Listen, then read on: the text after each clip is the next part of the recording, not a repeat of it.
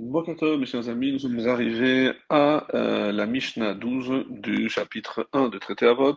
Et euh, on va nous présenter donc deux personnages très connus, Hillel et Shammai. Euh, comme le dit le texte, ils ont reçu le renseignement d'eux, c'est-à-dire de deux sages précédents, et on va voir que Hillel va, la Mishnah va lui consacrer trois Mishnayot d'ailleurs, celle-ci la 12, la 13 et la 14, et ensuite on écoutera les propos de Shammai. Alors, Juste une petite introduction, Hillel donc a vécu euh, lors de ce qu'on appelle la dernière génération des Zougot, c'est-à-dire les, les, couples littéralement, c'est euh, ceux qui dirigeaient en binôme le Sanhedrin depuis l'époque donc de Shimon Hatzadik, le grand prêtre, comme on avait expliqué, un euh, remplissait la fonction de Nassi et l'autre de Arbeddin. Il a vécu donc Hillel 120 ans, il est né en Babylone et il est resté donc les 40 premières années de sa vie, puis il est monté en Israël. Là, il a servi ses maîtres pendant 40 ans, notamment chez Maya Aftalion, qu'on a vu précédemment, et les dernières 40 années de sa vie, il les a passées en tant que Nassi, comme on le présente ici, et qu'il va être assisté par son collègue Shammai, même si dans un premier temps, il avait nommé un certain Menachem en tant que Avbeddin, comme c'est rapporté dans Chagiga chapitre 2, la Mishnah 2, avant d'opter pour le choix de Shammai, qui était son suppléant en tant que euh, Av Alors, selon toujours euh, l'Agmara, le Talmud dans euh, Shabbat 15a, Hillel, son fils Shimon, son petit-fils Gamliel, qu'on appelle aussi Rabban Gamliel, et ainsi que son arrière-petit-fils, Rabban Shimon ben Gamliel, celui qui malheureusement fera partir des dix martyrs lui-même aussi le grand-père de Rabban Shimon ben Gamliel, qui sera évoqué dans les Mishnayot, et arrière-grand-père du compilateur, on va dire, des Mishnayot, qui n'est autre que Rabbi Yehuda Anassi. Ils ont tous vécu durant les 100 dernières années du deuxième Beth deuxième temple, qui, euh, selon la plupart des avis euh, pas historique, mais euh, biblique, on va dire, a été détruit en l'an 68 et non en l'an 70, comme on a l'habitude de dire. Donc sur cette base, il est euh, aussi vraisemblable qu'il a vécu plus ou moins donc de l'an moins 113 à l'an 8 de l'ère commune. Et si le nom de son père nous est inconnu, donc on ne sait pas qui est son père, on sait qu'il est un descendant du roi David par sa mère, par contre, et issu de la tribu de Binyamin par son père. Par ailleurs, on sait qu'il avait un frère nommé Shavna, et celui-ci était commerçant, tandis qu'il, lui, s'adonnait entièrement à l'étude de la Torah. Il est rapporté dans Sota 21a que ce n'est qu'une fois qu'il est accédé aux plus hautes fonctions rabbiniques que Shavna se proposa de soutenir son frère financièrement. C'est alors qu'une voix céleste se fit entendre, refusant à Shavna ce privilège, puisque maintenant il n'en avait pas besoin. On sait très peu de choses de toute la période où il a vécu euh, en Babylone, c'est-à-dire les premières 40 années, mais il paraît évident qu'il fut reconnu déjà comme un érudit. Euh, ce qui est euh, remarquable dans sa personnalité, c'est son abnégation qui est confrontée à la limite qu'il avait atteinte dans son étude. Et c'est ça qui l'a poussé justement à venir en Israël pour suivre les maîtres, euh, les cours des maîtres de la génération qui n'étaient autres que Shemaya Talion. Et une Gemara très connue dans Yoma 35 bet nous enseigne que sa soif concernant l'étude était sans limite et c'est pour ça, lorsqu'il est arrivé en Israël entièrement démuni, il travaillait euh, assez dur comme coupeur de bois.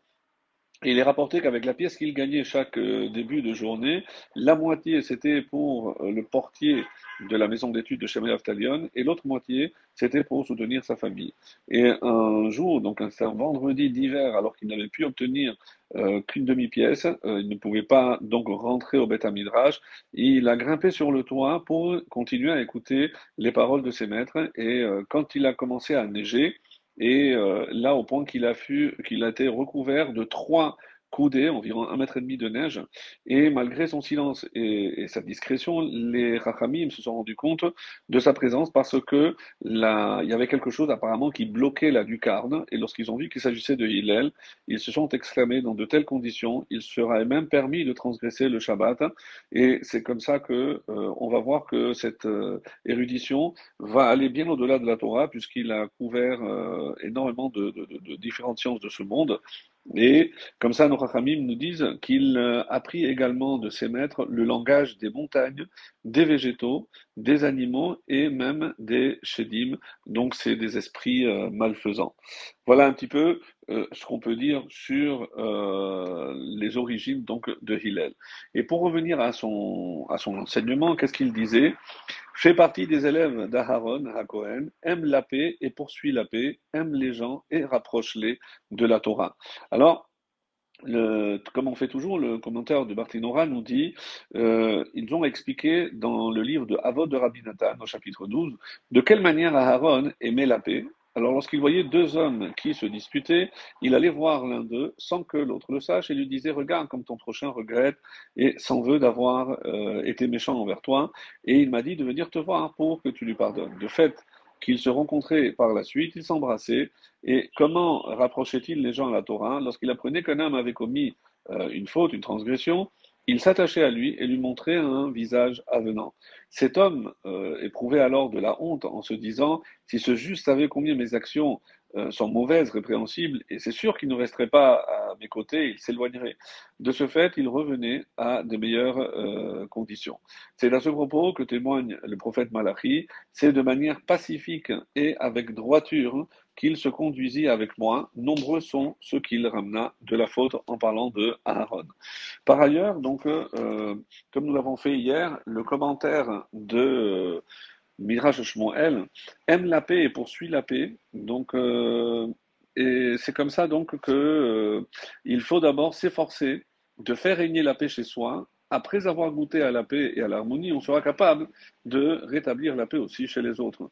Aimant les êtres euh, humains et les rapprochant à la Torah, contrairement à Shammai, qui euh, a refusé d'enseigner à celui qui voulait apprendre la Torah pendant qu'il se tenait sur un pied. Par son refus, il laisse entendre que la Torah n'est réservée qu'à une élite, alors que Hillel, lui, présentait la Torah toujours comme euh, quelque chose, euh, un enseignement accessible à tous, justement pour que ses disciples ne soient jamais découragés.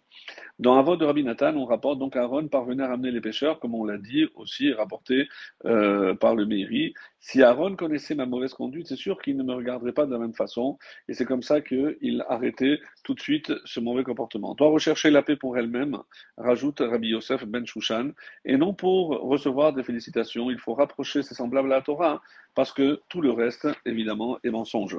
Et pour compléter avec euh, le commentaire de Rabbi Yonah, aimer la paix, rechercher la paix, c'est-à-dire que l'homme aime en son cœur la vérité et la paix, et les recherche par le fait qu'il soit aussi, il exerce une activité de ses mains.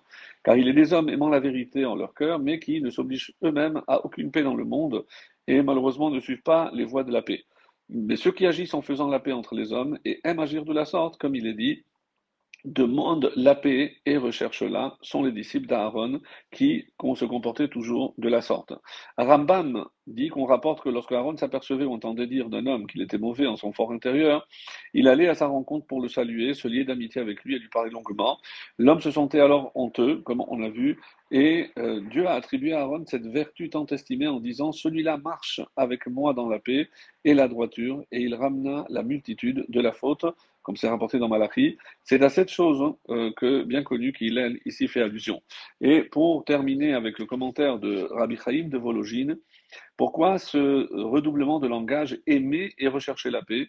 Alors, d'après Chaim de Vologine, ça s'explique si l'on songe que lorsqu'il y a une querelle entre deux hommes et qu'un troisième veut les amener à faire la paix, il doit s'opposer à l'impulsion première qui serait de dire à chacun même s'il est vrai que tu as raison et que l'autre a tort, c'est à toi de, cependant, de rechercher la paix. Car si euh, il venait avec un tel, de tels propos, l'un en disant que l'un d'eux a tort et qu'il doit aller s'excuser, évidemment que celui-ci ne l'écoutera pas et au contraire le haïra, les choses risqueraient évidemment de s'envenimer. Car la conduite d'un homme est toujours irréprochable à ses propres yeux, et il s'imagine toujours que c'est l'autre évidemment qui est le coupable, et que c'est à l'autre qui de faire le premier pas et venir présenter ses excuses.